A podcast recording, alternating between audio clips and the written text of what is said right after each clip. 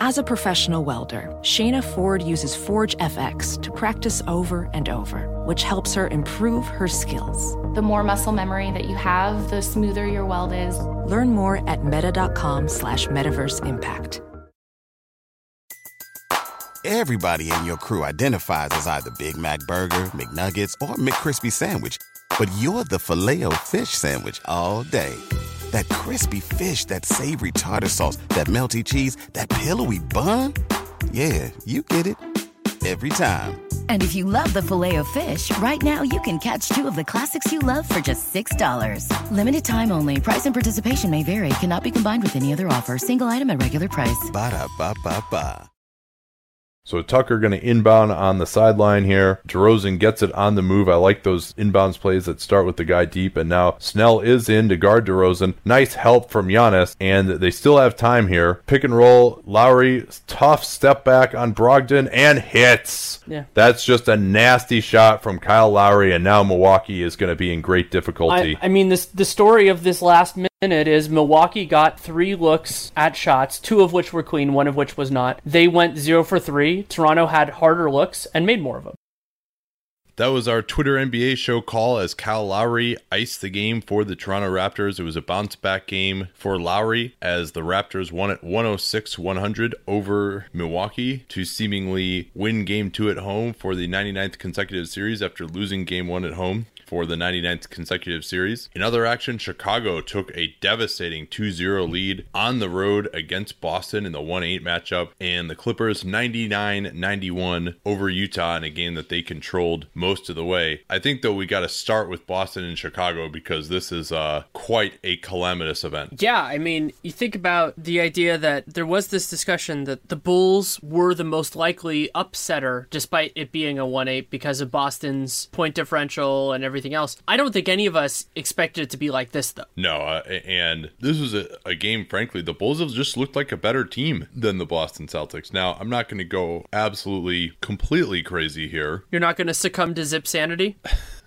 I, and the Bulls did shoot eighteen out of thirty-five on twos and, and outside the restricted area, and then they also won a further ten out of twenty-five on three-pointers, including Dwayne Wade doing his usual uh, playoff transformation on jumpers these last couple of years. Um, but there's also the fact that it just felt like they were getting better shots. They got some unlikely contributions. Their bigs have massively outplayed the Celtics bigs. That's where you thought, actually, the Celtics would have an advantage there. Nikola Mirotic had a nice game. Robin Lopez continues to dominate. They got good minutes out of Cristiano Felicio, and when Bobby Portis was negative eleven in nine minutes, they went with Paul Zipser at the four, and he responded with sixteen points in twenty-nine minutes on eight field goal attempts. Uh, he he was fantastic with his jump shot and his defensive versatility. So I don't know. I mean, it's just it's not looking too good. Stevens jacked up Isaiah Thomas's minutes, and although he played well through three quarters, uh, he was completely ineffective in the fourth, despite playing the whole fourth quarter. Um, you know, Boston just looking for answers right now. I mean, where can they go at this point? Well, I wanted to j-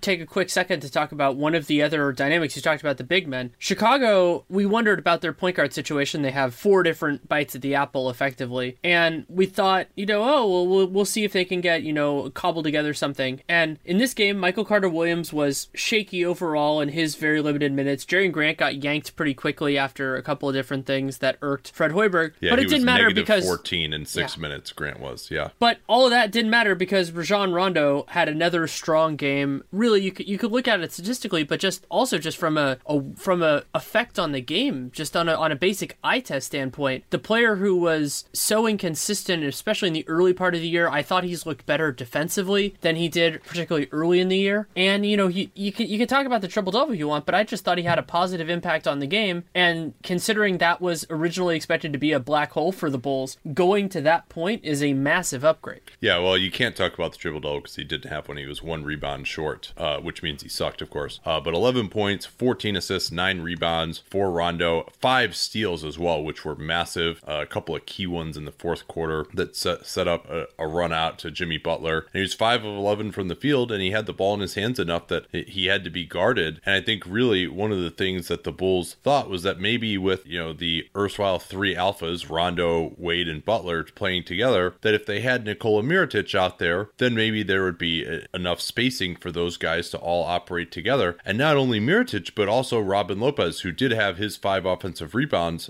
I think all of them in the first half. Uh, but Lopez also was eight of eleven from the field. A lot of those mid-rangers, and those that's a shot that he is very, very proficient at. I mean, if you ever see him warm up before a game, he'll hit nine out of every ten of those shots, you know, eight out of every ten of those shots. So he's pretty money on those mid-rangers when he's got time and space. And, you know, really the, the Bulls have just, I, I think the, the biggest surprise to me, I know the Celtics have struggled to score some. I guess it's really been a surprise on both ends, frankly. I mean, I thought the Celtics could shut down this Bulls team, that they wouldn't have enough spacing. That hasn't been the case. twenty-five three-point attempts, shooting forty percent is pretty good. And then also hitting mid-rangers the way they did. And then the Celtics uh, shot a poor percentage on threes, ten out of thirty-three, uh, poor percentage from the line, and just couldn't score then in, in the fourth quarter as well until the very end. So now I think we should get into the topic that you broached to me before, before I turned it to Rajon Rondo, which is what does Boston do from here? Because one of the potential answers, and was something they tried late in game one and it didn't work, and then in game two I thought it was even more stark, was the Bulls did not care that Marcus Smart was on the floor and basically just let him do what he's going to do. He ended up six for eleven. You know, he had an okay game in that way, but it just it, it garbled up everything else that Tor- that not Toronto that Boston wanted to do. Well, you can talk about the bench, but their bench actually was in the positive. Uh, Thomas sure. uh, was negative twenty. He was plus twelve in game one, negative twenty in this one, and again they lost by fourteen. So they did okay with, with Smart at point guard. I do agree he was more of an issue off the ball. He was six of eleven in this game. He got to the basket pretty well, got some post ups. Uh, but you're right that they weren't guarding him, and this is another one where they're kind of mucking it up and content to let him shoot the, the occasional three. So that's certainly an issue. I mean, you can talk about adjustments, but Brad Stevens has tried everything. He started frickin' Tyler Zeller at center because they're getting killed in the offensive glass in the first half. They actually shut down the Bulls' offensive rebounding in the second half. Not really much thanks to Zeller, I didn't think, uh, who had one offensive rebound and that was it. Um, but so they tried him. He tried going to Jaylen Brown early in the first quarter, and Brown got beat up, had to be taken out of the game two minutes later because he was had some defensive mistakes. I think he had a turnover. Uh, so that didn't really work as he tried to find some more guys, and he had to go uh, Isaiah Thomas forty-two minutes, Bradley forty minutes. I guess you could play Al Horford more minutes. He only played thirty-two minutes, uh, but you know, part of that I think was just because the units when he wasn't on the floor were doing well. Jay Crowder, I mean, he played well, thirty-five minutes.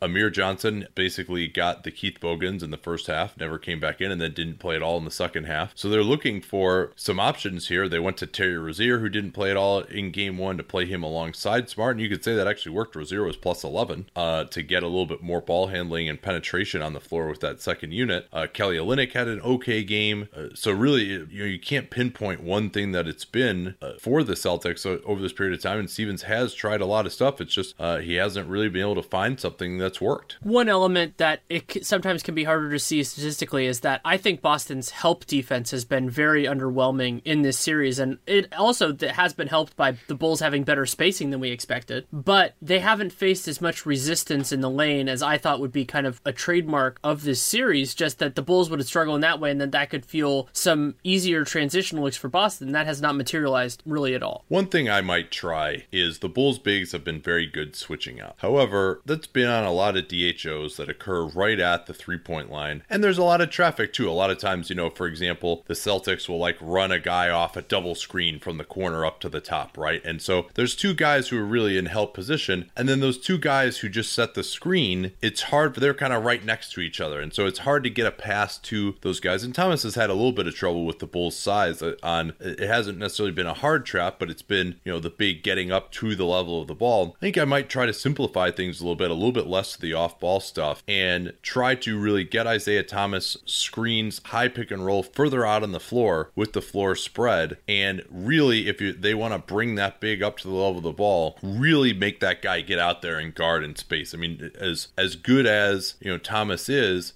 and, you know, those bigs have been getting out to the three-point line, it always seems like there's too many traffic, too many other guys around Thomas. So maybe just making it a little bit simpler, giving him space to work. And one of Thomas's great skills, I mean, I know he's been great off the ball this year too, but one of his great skills is just his speed in a straight line. So if you can get him either going at a big one-on-one with a head of steam where he can stop and pull up in the mid-range, just kind of set that screen higher when you when you can, that might help get him going a little bit better. Uh, and then I think they really need to try to set up a lot more opportunities in pick and pop for Al Horford. He's just not getting enough shot attempts. I thought that his jump shooting would really kill the Bulls. And so, you know, I mean, I think if you're the Celtics run a lot of cool stuff and it gets everyone involved and, and you don't know exactly where things are coming, except the Bulls really kind of seem to in this series. So maybe it's just more a sense, uh, which Brad Stevens doesn't necessarily want to do, of let's just use our personnel against their personnel. You know, we'll get uh, Isaiah Thomas guarded by Rajon Rondo, who whose uh, effort defensively has been exemplary in this series compared to uh, basically the entire last three or four years. Um, but still, you know, he's uh, thirty-one years old. Or Jimmy Butler, even, you know, defending way out on the floor is going to be more difficult for him against someone like Thomas. And then you make Robin Lopez uh, defend in space, uh, pick and pop with Al Horford. You know, I think that, for example, the Hawks had a ton of success against Lopez's similarly slow brother, uh, Brooke Lopez, by getting Al Horford pick and pop opportunities. And so I think especially when it bogs down in the half court, uh, they should try that as well. And, uh, you know, see, see what they can do in that regard. But I mean, this is a Bulls team with guys like Rondo and Wade, who is much more engaged defensively than they had been. Yeah. And something we talked about on the Twitter N B A show Second Screen, which was a lot of fun today, was the odds of Boston actually winning this series. And I mean, it's amazing to think about considering, I think the, I think both of us, okay, well, actually let's, let's start here instead of going to the odds, because that's kind of a way to close this segment. I, and I think you were the same way. We were both lower on Boston just in terms of their overall profile, but felt, I, I felt a lot more comfortable with their chances of advancing because of how little I thought of Chicago. And it's turned out that the first part of that analysis was, was more accurate than the second part, which is not the way I expected this to go. Yeah, I mean, and there'll be plenty of time for this, but, you know, if the Bulls win this series and Boston loses, I mean, what a change that would be for the free agent plans for both of these teams. Uh, Can we have an agreement just... that if that happens, that we do the, we, we maybe we do Boston offseason previews twice, but we do one, like, a short one that night? Because I just think that would be so much fun to just have that discussion right at the time. No, no, I mean, I think usually the schedule is that we try and do it right after the team has been eliminated. I mean, that's when there's going to be the most interest in that, obviously, so that seems like a good idea. And a few other notes here before we move on. Uh, you know, Paul Zipser at the four was outstanding. Uh, I mean, he's looking like a pretty darn good second round pick right now. I mean, to, to have this kind of a contribution in, in a playoff game. Uh, the Bulls' steals and their twenty-three points off turnovers were huge. Getting out on the break were huge for the Bulls. That's not something that they really did that much. twelve steals. Uh, Rondo and Butler combining for nine. That was huge. They really just made the Celtics look kind of desperate in that fourth quarter. And Avery Bradley even said that, like, their body language wasn't good. They were forcing it. Rondo was even saying on the court, hey, they're defeated, they've given up, uh, which, you know, is quite self-serving. It must be very satisfying for Rondo as well to go back to Boston Garden, to the uh, team that traded him away, kind of started what he probably views as the decline uh, of his career, and to be effective there. So uh, that's been great. And then Rondo made the, the point in post-game interviews, Fred Hoiberg did a great job preparing us, and uh, I got nothing to argue with on that. I mean, Fred Hoiberg, you know, I don't want to say that, like, Stevens has been making a bunch of mistakes, but Stevens has definitely been scrambling. The, the Celtics have been playing playing like the underdog really in this series, and, you know, Fred Hoiberg has really had the Midas touch so far. He absolutely has. And one other part of the story from this game, which is so different from game one, is that in game one, Chicago absolutely killed Boston on the offensive glass, and they did have eleven offensive rebounds in this game, but Boston also had eleven, so what had been a big advantage was negated, and Boston still, you know, still lost by fourteen. Yeah, and the Bulls winning the turnover battle, that's something that the Celtics can't have. I mean, Rondo is usually a turnover Turnover machine, uh, and the Celtics sixteen turnovers, Bulls ten. Uh, that's uh, and just like Dwayne Wade was fantastic. The Bulls hit a lot of hard shots, and they hit a lot of hard shots in game one. But, you know, I mean, I think another thing that's the Celtics were this great clutch team all year, and they've gotten waxed in the clutch uh, in the fourth quarter of both of these games to the point where there didn't even end up being a clutch. Uh, frankly, uh, also Jimmy Butler has had like three or four emphatic blocks of Isaiah Thomas at the rim in this series, and they, they kind of take on just like a mini version. version of LeBron blocking Steph Curry in the finals a bunch of times last year, to just say, hey, you know what, like, I know you had this great season and you're all skilled and you're a great story and stuff, but uh hey, I'm way bigger than you and I'm gonna block your shot. So last thing I wanted to talk about here, this is something that Slater asked us when he was kind enough to join us for the Twitter N B A show today, but I wanted us both to expand on it a little bit. How now with this issue does it look, Boston not making any kind of a move whatsoever at the trade deadline to bolster this team. And I'm, even, I'm not even talking about, you know, making a move for Butler or Paul George, putting all their chips in on that. I'm talking about, you know, not even making a smaller move for a big who can play. That part is a little bit more irksome to me than the first part, because, you know, the, the bigger the bigger story, and I don't want to step on your toes because I thought you had a great point on that when, on, on Twitter N B A Show, and if you want to remake it, I have no issues with that. But considering the price that was given up for Taj Gibson, which was, you know, Cameron Payne, which, yeah, Chicago really liked Cameron Payne for some reason, and also Nerlens Noel was a very low price for him. Boston, we focus on their high-end assets, and their high-end assets are wonderful. They also have good low-end assets. They could have traded their own first-round pick next year, and that probably would have been better than a lot of what was on that, than for, what for Nerlens and a few of the other things. So I think if they could have pulled that off, like a low-end thing, then then it's kind of the best of both worlds in that way. But you might be right that this was not the time for a bigger move, and that they might have actually dodged a bullet by that. Yeah, my thinking was you can make the argument, and I know Bontemps has, has said, hey, they should have made more of a move. I mean, I think what they really even need is one more guy who can play on the wing and hit some shots. You know, I mean, Marcus Smart trying to play the three, and they're undersized at every position, as we talked about uh, on uh, Sunday night show. But if they really are at this level where they can't even beat the Bulls in a series, and it sure isn't looking great right now on that score, if they're really at that level, then it's hard to say that, hey, throwing all our chips in to get Jimmy Butler or Paul George would have gotten us into championship contention. That's the only way you make that move, especially when you consider that George could leave after next year. And so maybe this is a wake-up call that, you know, this team is overachieved in the regular season, but this team was never supposed to be a number one seed type of team. You know, they're supposed to have these Brooklyn picks. They're supposed to tank in twenty fourteen and get Andrew Wiggins or Jabari Parker. And now they're really good through a lot of kind of small moves and great development of, of players, you know, getting guys like Crowder and Thomas in trade, uh, Avery Bradley developing, being a good enough team that they could then get Al Horford to sign with them, all that to get to this point. But, you know, this is still maybe not a team that's got the type of talent where we're really one player away. Uh, and learning that lesson might be a, a good idea to say, hey, you know what, we're going to hold on to these Brooklyn picks. We're going to try to get three top five picks in a row, add them to a solid team, and have a foundation to be a good team for the next ten years instead of throwing all our chips in and then, you know, having one or two years where we're quasi contenders, but not really huge contenders. Maybe this is like needed information to disabuse any delusions of grandeur for this group, which after all only had a two point five uh, net rating this year. It's also worth mentioning how big a leap it is from the number one seed part isn't that big deal, but winning a championship, if that is their goal, is a big, big step from where they were this year and where they were last year. And you could argue that the number one pick, if they hit on it, is enough, but they are, they were at the precipice. I've been talking about this for two years now of having this bad piece of timing where their key pieces now are going to age out before the young pieces can replace them. And so you can do that if you want to stay consistently relevant. And th- there are teams that define success that way. But if they want to win a championship, doing what they almost did and going after those kind of guys might have actually pr- made it a lot harder for that duel to happen. You know, and, and it's funny because you see Jaylen Brown out there and he, he has the physical ability to be a player who could really help in this series, but he doesn't have the experience yet. He doesn't have the trust level to try and do stuff with the ball in his hands yet uh, from the coaching staff or probably for himself even. You know, if you could give me Jaylen Brown two years from now and plug him into this team, it looks a whole lot different, right? But, you know, got even top three picks take time before they're ready to contribute to winning basketball. All right, so now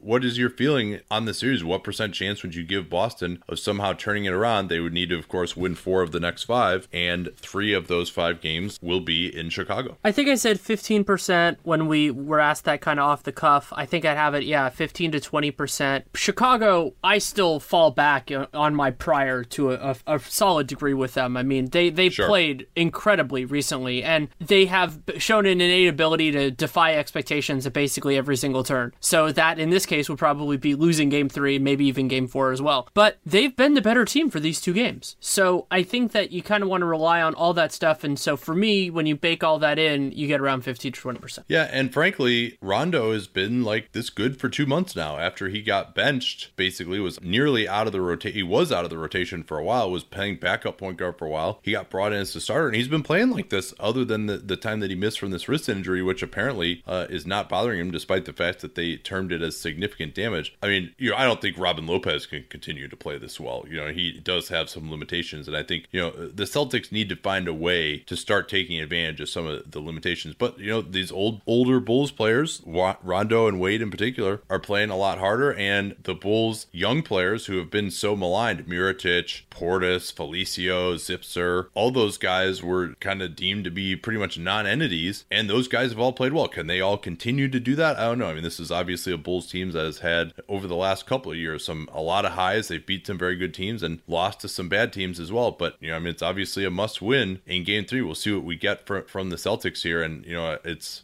with Isaiah, he's got to go back to Tacoma now, obviously, to be with his family. He's expected to rejoin the team for Game three, and the, there's a little bit of that dynamic as well. It just, it's going to be very difficult for the Celtics team. I mean, I, I would give them, you know, maybe a twenty percent chance, just because, you know, the Bulls are so inconsistent, and because, you know, I think the Celtics can play better, especially defensively. I think that the, the way they've gotten beaten by the, this Bulls team on offense, uh, you know, the Bulls can't continue to shoot this well, like on mid-range jumpers like they did in the game. So let's uh, take it to a commercial break here. Uh, we are brought to you today by our friends at Hubble Contacts. I know a lot of people overwear their contacts lenses to save money. They are, and that's because they're needlessly expensive. And it's just like a little piece of plastic, right? Like, why does it need to be so expensive? It's basically a commodity. Well, contacts are expensive because four companies currently control ninety-seven percent of the market. And then, of course, you get in through your optometrist, someone sells it to them. There ends up being a huge markup for something that costs like nothing to really to manufacture. Uh, you've already got your prescription. That's what the actual work is. There are, you know, millions of contacts with all kinds of prescriptions made all the time. Like, it's just a piece of plastic. It shouldn't cost as much as it does. So what if I told you that Hubble Contacts is changing that? You're going to have a fresh pair of lenses for every single day, thirty dollars a month, one dollar a day. Of course, that's half the price of other brands. And they are just as good, if not better quality, than those four companies that control ninety-seven percent of the market, as proven by a study at the University of Houston Optometry School. And putting in a fresh pair of contacts every day is really just a great feeling for uh, your tired eyes. So uh, if you want to watch the Twitter N B A show and see Danny and I in just absolute perfect clarity, uh, Hubble Contacts is the way to go. I actually ordered them for my girlfriend. It's extremely easy. You put in your prescription and you're done in like ninety seconds. They send it to you. It's pretty incredible. So if you want to get started with them, you can get your first two weeks of lenses for free. Go to hubble contacts dot com. fifteen pairs of lenses for free, an unbeatable deal. Give it a shot. Get twenty twenty vision for half the price. That's hubble contacts dot com. hubble contact dot com. All right, let's move on to the other East game here, Milwaukee and Toronto. Uh, Kyle Lowry with a bounce back game,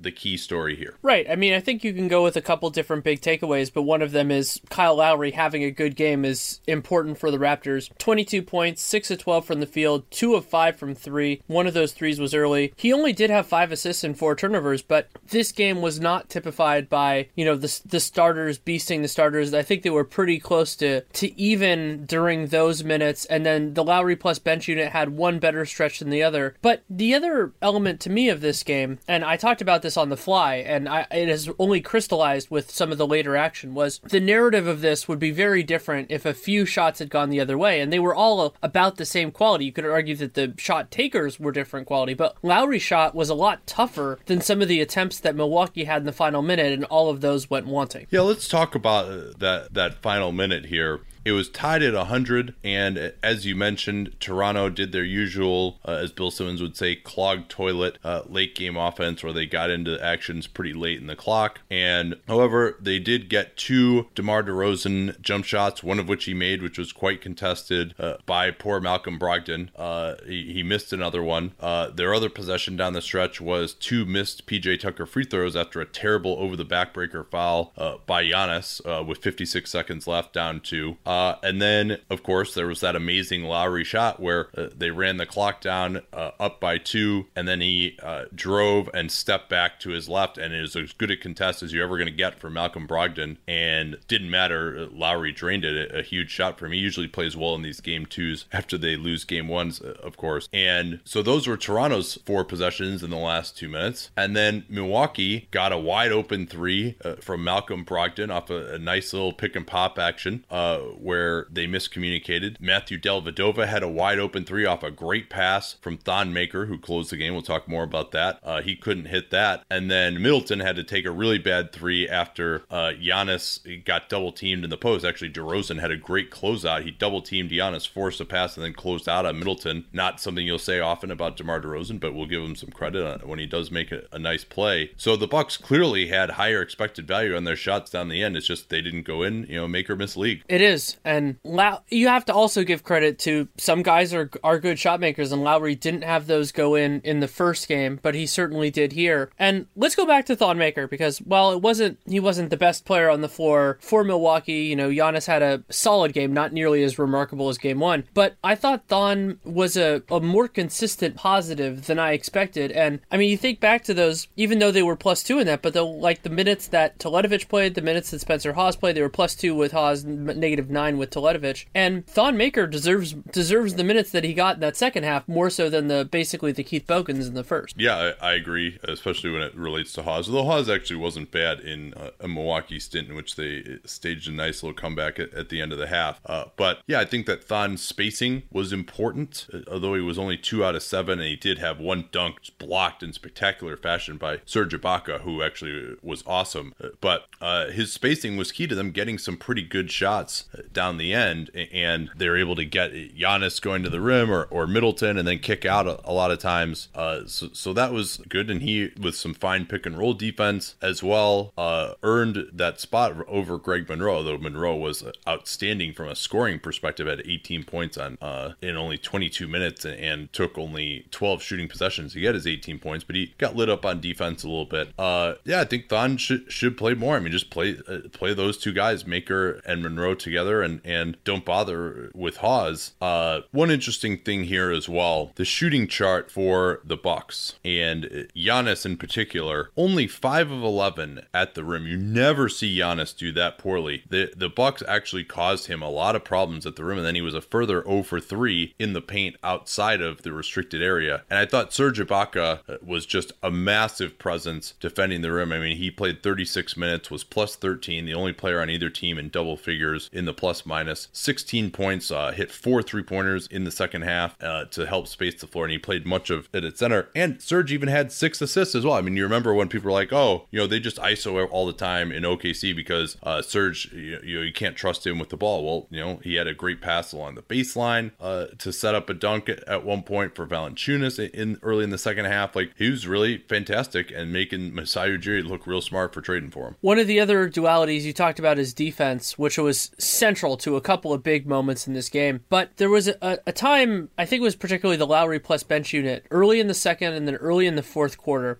where those lineups were actually getting reliably open shots. And in the first quarter, P J Tucker, I think, missed two threes. Serge Ibaka missed at least one. And then in the second half, the late, that fourth quarter, those basically the same looks went in. And so it, it kind of balanced out, but that put Toronto in the place that they kind of should have been should have been the whole time, which was generating good looks and converting them. And then that helped give them the fuel to basically hold on, even though the Bucks did end up tying the game. Yeah, Maker was so important because that defense really for Toronto, and I apologize for being a bit disjointed, but I looked this up too. twelve of twenty-five overall at the rim, which is for the Bucks. They usually like to get to the rim a lot more. And then three of fourteen in the paint, non-restricted area, which wow. uh, th- they made difficult as well. So even though the Bucks, both teams shot nearly fifty percent on threes, uh, the two-point shooting was not quite there for the Bucks. And I expect Giannis to bounce back a little bit, especially when he has a little bit more space on the floor. But yeah, I mean, it, I thought that Toronto's process was a little bit better. You know, you're not going to get three out of four three-point shooting from Corey Joseph every game, you know, that kind of thing. Uh, oh, but, there's. Uh, I just thought of something yeah. that we you talked about the process that we should have talked about early on. We focused on it a lot on this Twitter Mbah show, which was Toronto's strategy to attack Milwaukee's aggressive pick and roll coverage was to short yes. the pick and roll, and they generated a lot of really good looks out of that because they created an easier pass and created opportunities, including some nice run for Jakob Poeltl in the first half. Yeah, and that was clearly the strategy. We had talked about how Milwaukee was difficult to play against, but you know there are things that you can do against their traps, and, and shorting the pick and roll, uh, we've talked about that before, but as a refresher,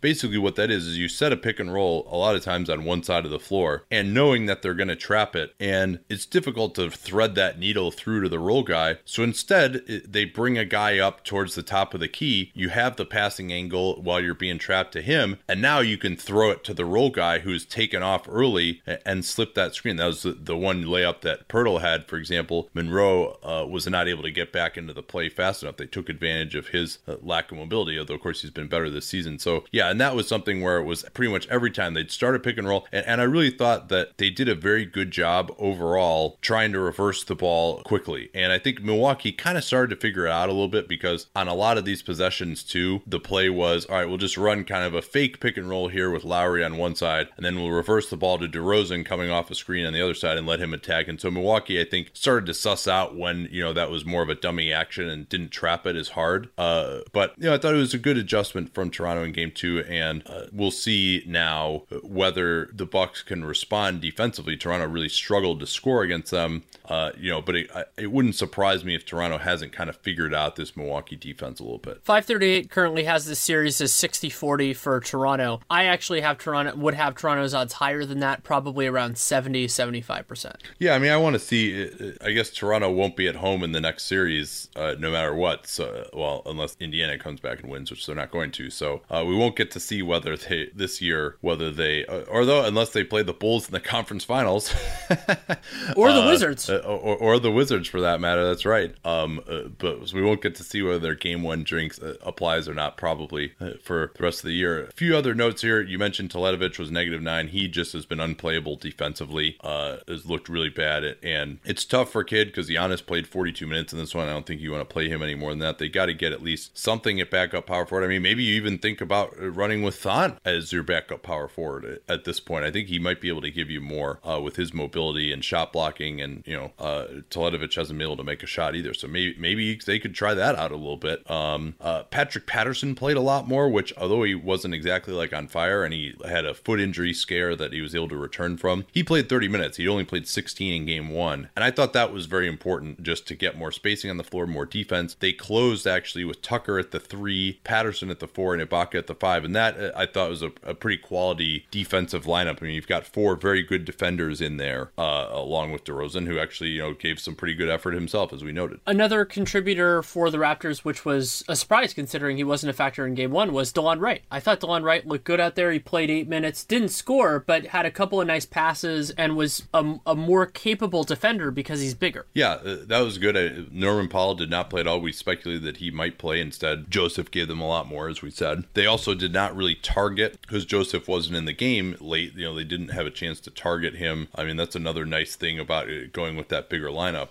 as well. So yeah, I, I thought that Uh, Wright was good. You know, he had some quick hands. It is tough. You know, they're playing he and Joseph together for a time. They're playing Wright and DeRozan together. DeRozan had a few more record scratches in, in this one. So did Giannis, you know, from three-point range. But yeah, playing Wright is tough because he's just a total non-shooter from three. And I think he's a guy who, if you're not expecting him to come in, he can give you some energy for a short burst. But, you know, if he's on the scouting report, he's probably going to grow to be a little bit more ineffective. Uh, and also, I want to say I was very impressed by P J Tucker's release from the three-point line. He looks to have really uh, gotten better since his Phoenix days, especially early on in his Phoenix career. His shot is much faster now. He, he can shoot without his feet perfectly set. He gets his shot off quickly. You know, it may not go in all the time, but I think the fact that he's just willing to shoot it quickly with confidence requires more of a closeout. And then, of course, you know, I thought he was excellent defensively, a key part in holding Giannis to that nine of twenty-four shooting. Anything else in this game? I think that's about it. Now, let's move on to... Oh, yeah, actually, I did have one more thing, too. This game was really just like quite entertaining, just in the sense that there are a bunch of runs. You know, it was basically, it seemed like the Raps would go up ten and then the Bucks would immediately spawn and get it, re- respond and get it close again. So the Bucks in this game had runs of nine oh, eleven oh, fifteen to four, seventeen to five, and the Raptors had runs of seven oh, eighteen to two, eleven oh, and then they closed the game six oh, uh, although two of those were uh, intentional foul free throws at the end. So it really was entertaining. You kept feeling like, all right, you know, the Raptors, game two, Their, their moon away. And there has been some research. Uh, Ben Falk talked about this on, on his site, that, you know, the team that loses game one at home is just overwhelmingly much more likely to win game two, as opposed to the team that wins game one at home than in game two. I mean, I think there is something to this idea that you're just desperate now in game two, and maybe there's some overconfidence after game one as well. Um, but, you know, there's just, it seems like there's a principle here that, you know, the team that loses a game one is much more likely to win in game two than they would be kind of ordinarily, um, which is an interesting principle to think about. Sorry, Boston. Well, but how do teams that uh, lose the first two games do in game three? Probably not that great, actually. Uh, so Clippers in Utah, the first thing that occurred to me in this game, to be honest, uh, which, you know, it was a hard-fought, competitive game, slow pace with Utah, is that especially with Rudy Gobert out, these are actually two pretty flawed teams. Uh, and I say that because the Clippers just don't have enough shooting, and, you know, they can be taken advantage of when they do try to get enough shooting on the floor. Uh, and then Utah, of course, just doesn't quite have the offensive firepower or now anybody who can really defend at the rim and, and provide much competence also. I mean, Derek Favors is playing gamely, uh, but he was always an inadequate rim protector as a center, much better as a power forward, certainly. But, uh, you know, they need him at center. He's their only guy who can do anything on offense at center now. And the Clippers just completely destroyed them. fifteen of seventeen in the paint in the first half. And remember, you know, the average team shoots about twenty-five shots in the paint for the game and shoots about sixty percent. So they shot eighty percent and they had way higher volume as well. And then for the game, eighty percent shooting, twenty-seven out of thirty-four in the restricted area for the Clippers. And that's really where they won the game uh, because Utah just could not protect the rim. And it's not like the Clippers were shooting a bunch of threes, stretching the floor. You know, they were helping off Mbah a Moute. They had a bunch of bodies in there, you know, uh, and it didn't matter. They just kept pounding it in. DeAndre Jordan, I thought, really was uh, the most important player for the Clippers tonight. Yeah, for the most part, he was, especially with Chris Paul. He had dealing seven with... dunks in this game. Well, and, and especially with Chris Paul missing a lot of time early due to foul trouble. So they needed right. somebody who could basically, and DeAndre created their identity. And usually that's C P with them. And I, I think my overall take with this game was that it was what I expected game one to be after Rudy Gobert got out. Right. The Jazz, you know, they had some offensive moments. They had some things. I thought Rodney Hood had a few good moments in this game too, but they couldn't really put it together enough offensively. And then defensively, they lost their point of most of greatest resistance. And it just so happens that that point of greatest resistance for them was also incredibly potent against the Clippers because due to their lack of spacing, they, you know, they, they get a lot of, they get opportunities at the rim. And without Gobert there, the probably the best rim protector in the league, it seemed like they were going to be able to, to get opportunities there. And that's exactly what ended up happening, where not only was it DeAndre Jordan with his seven dunks, Blake Griffin with a few, as Anthony Slater would say, vintage moments. I would disagree, but anyway. And and then, you know, but it was other guys too. You know, Chris Paul had a couple of finishes. Luke Richard and Mbah a Moute had the best layup I think I've ever seen him make. Was a, a t- kind of a tough, wrong-footed layup. And other guys were able to get in there too, just because there wasn't as much resistance, even if there was personnel. You know, it's funny because seeing how limited the Clippers are in terms of, you know, other than just Chris Paul mid-rangers, Blake Griffin mid-rangers, and then just like, you know, plowing in into the rim and trying to score. If Rudy Gobert were in, I think this Clippers team actually would be like in big trouble trying to score against these guys. Now, you know, Redick and Crawford are going to shoot better. You know, that's that's a component. But with Mbah a Moute playing thirty-eight minutes, I realized that he, he's been excellent on Gordon Hayward, who struggled to a five of fifteen uh, shooting night, uh, but did get to the foul line a little bit. But, you know, Hayward's still struggling with Mbah a Moute's ability to get over the screen and bother his shot from behind. So, but with Mbah a Moute not having to be guarded and Rudy Gobert in there as well, uh, I mean, I think they, it would be really interesting to see what would happen if they just had Gobert guard Mbah a Moute at, at some point when he comes back. And there does appear to be some optimism that he could make it back by the end if it's a long series, although, you know, whether he'd be in shape, what how well he'd play, I mean, all that is, uh, you know, very, very questionable. I think they also missed Rudy's vertical spacing and they missed his ability on the offensive glass. He only had three offensive rebounds, which is, uh, you know, really bad for uh, when you're playing at a slow pace. You got to try well, and, and they, they struggled. They struggled to score in the paint as well, and that's something Gobert can really help with, just because he's such a big, such a good roller that he, he, whether he's getting those looks or something else, he just draws attention. He's not the he's not the gravity player as a roll man that DeAndre Jordan is, but he can certainly provide some of that, and it helps create openings for everybody else. That's right. I mean, and now you're because you're not forcing Mbah a Moute, for example, on the weak side of a pick and roll to have help responsibilities on a Gobert roll, and now you swing it to Hayward and he can get a running start because Mbah a Moute had to crash down in the lane. You don't really have that kind of an element, or you don't have J J Redick or Jamal Crawford trying to come in from the weak side and stop Gobert's role. So I mean, there's a reason Gobert is, you know, probably a top twenty-five player in the league. And while Favors has,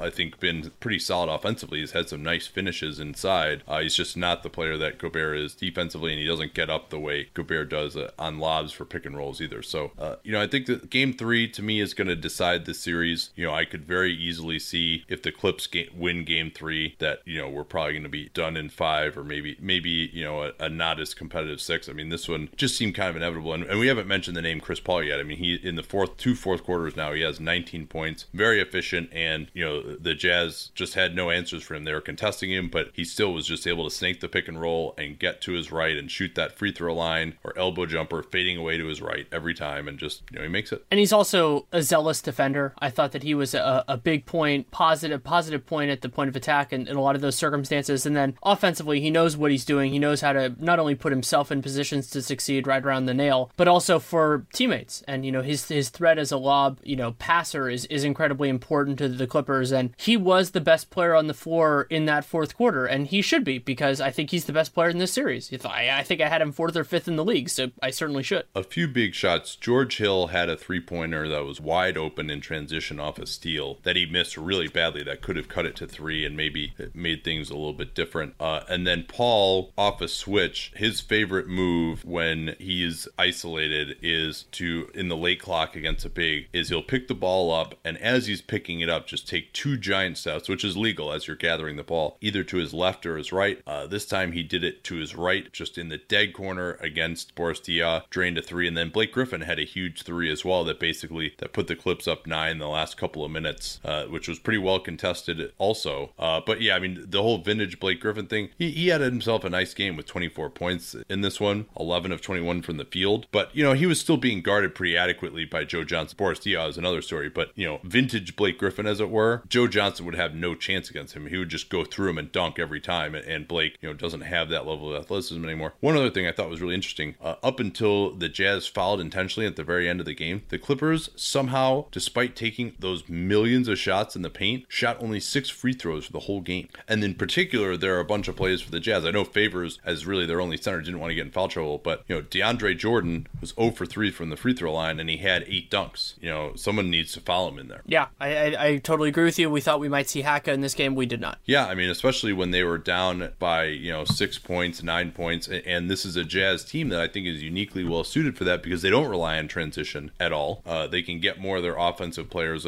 on the floor too if they're going to be fouling. You know, but with down six, down nine, where they're kind of fluctuating with five minutes left in the game, I think do, you do try to extend it by fouling Jordan. They're used to playing in the late clock anyway against a set defense, so it's not as much of a concern for them, the fact that, you know, you're not going to be as good offensively. Yeah, I think that's a good point. You're going against a set defense. Wait, I also want to mention, you talked about the shot that Hill missed that was important. Gordon Hayward had at least one shot that could have put the put the lead yeah, down to three as well. Yeah, he airballed a wide open three too. Yeah, you're right about that. Um, so, I mean, I think this is kind of what we expected, and, you know, maybe the hope has got to be for the Jazz that they can get one of these next two in Salt Lake City. I don't see any circumstances in which they can get both of them, but they got to get at least one in Salt Lake City, and then maybe by game five, Rudy Gobert can come back and just give them enough as a presence around the rim that, you know, they can pull a huge upset in game five in uh, in L A. So I think that'll do it for well, tonight. Uh, there, Thanks. There's oh, yeah, one piece no, of, one... it will not do it. It will not do it. There, there was one piece of news, just because I don't think it's important enough that we need to focus it, and another piece is that the tiebreakers for the N B A draft were today. Oh yeah, no, we got to talk about that. Thank you. Oh, so and, and t- we got to talk about the K D, the K D injury yeah. too. Yeah. Got what order? Right, what order totally do you want to do those? Well, I think the, the K D injury first. Uh, you know, I'm sure you just recorded on this on, on Locked On Warriors. But just out of nowhere, Durant had been kind of futzing with his calf, but, you know, had a great end to that game one, and then has not practiced the last two days. Uh, yesterday was an optional workout day, and today was, was a full practice. So he's questionable. Sean Livingston also questionable, as is Matt Barnes, uh, for the next game. But Durant, the bigger concern, calf injuries, as we know, can linger. They certainly can, and I, I advocated on that podcast for patience with him, just because a game now, if that even was the, was the circumstance, is far less significant to them than something moving forward, and these injuries have a, a habit sometimes of becoming something larger if you push it a little bit too hard. I think back also to, you know, Chris Paul's hamstring thing, and there are a couple other calf strains. I'm sure you probably have a, have memory of some specifically where they pushed it a little bit too hard and then it became a bigger thing. Yeah, no, absolutely. And, you know, like Jamal Crawford at the end of, of I think like two seasons ago was, was one example of that, uh, where he just kept kind of messing up his calf, and, you know, you got to use your calf a bunch of times, and it's really, I mean, I've had a million calf injuries just playing myself, and it's really weird to have it because you can kind of move around, but you're just, every time you jump, you're sort of just like, all right, how high can I jump without making this hurt, you know? And so you can never quite jump full out, and you feel like you could move around, but then it's just always in the back of your mind. You have to kind of play a little bit more conservatively, and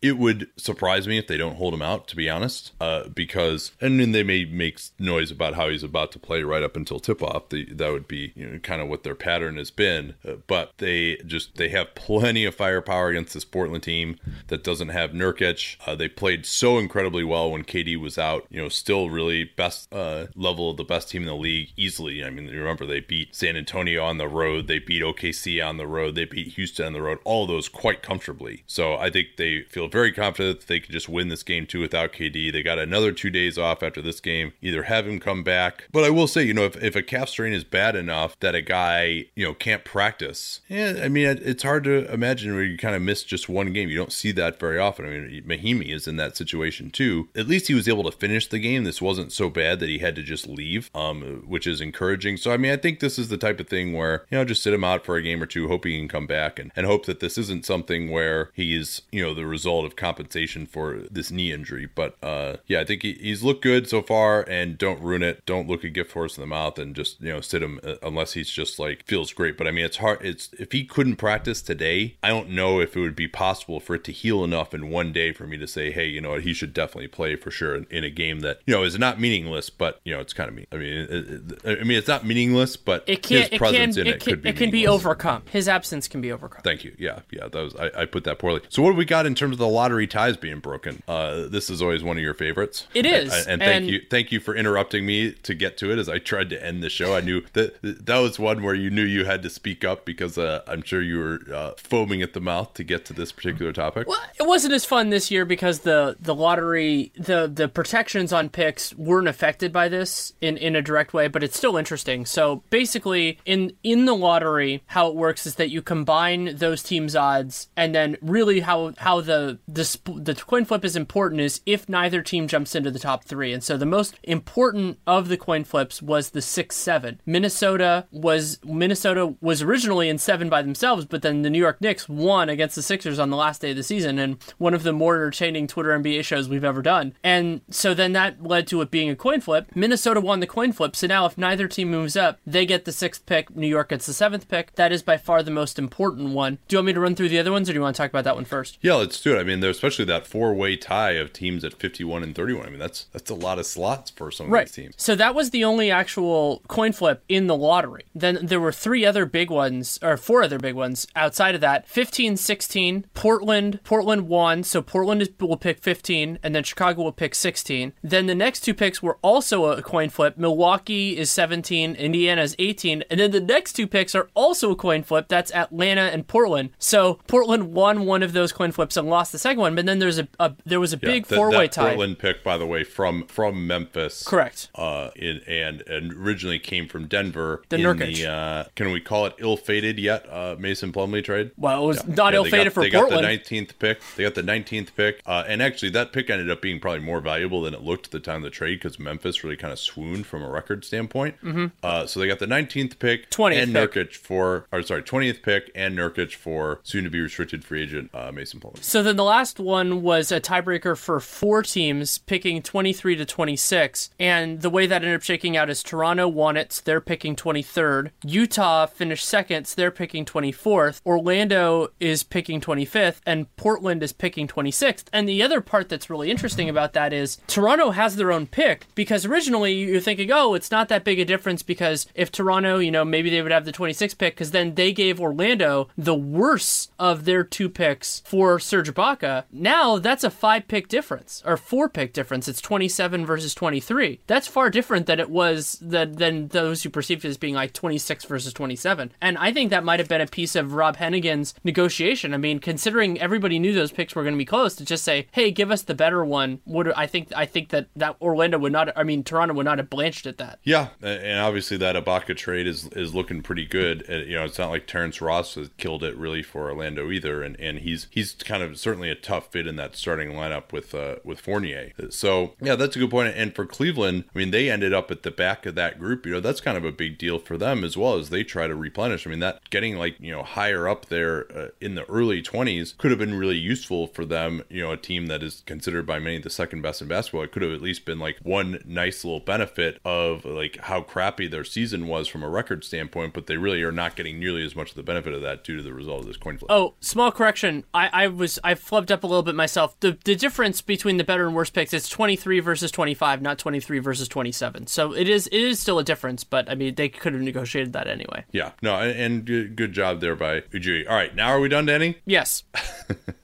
All right, sounds good. Uh, thanks everyone for listening. Uh, we will not be doing Twitter N B A show on Wednesday due to the Warriors home game, but we will of course be live tweeting, and we will of course also be back with a Dunked On wrap up pretty late at night, since we got to go back and actually watch the other games, but uh, it will be out uh, for the games tomorrow night. Don't forget about our sponsor today, Hubble Contacts. You can get fifteen free pairs uh, at Hubble Contacts by going to hubble contacts dot com. Talk to y'all next time.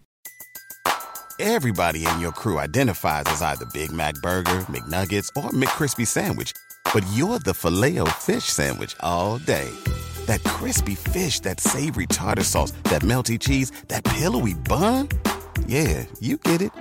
Every time. And if you love the Filet-O-Fish, right now you can catch two of the classics you love for just six dollars. Limited time only. Price and participation may vary. Cannot be combined with any other offer. Single item at regular price. Ba-da-ba-ba-ba.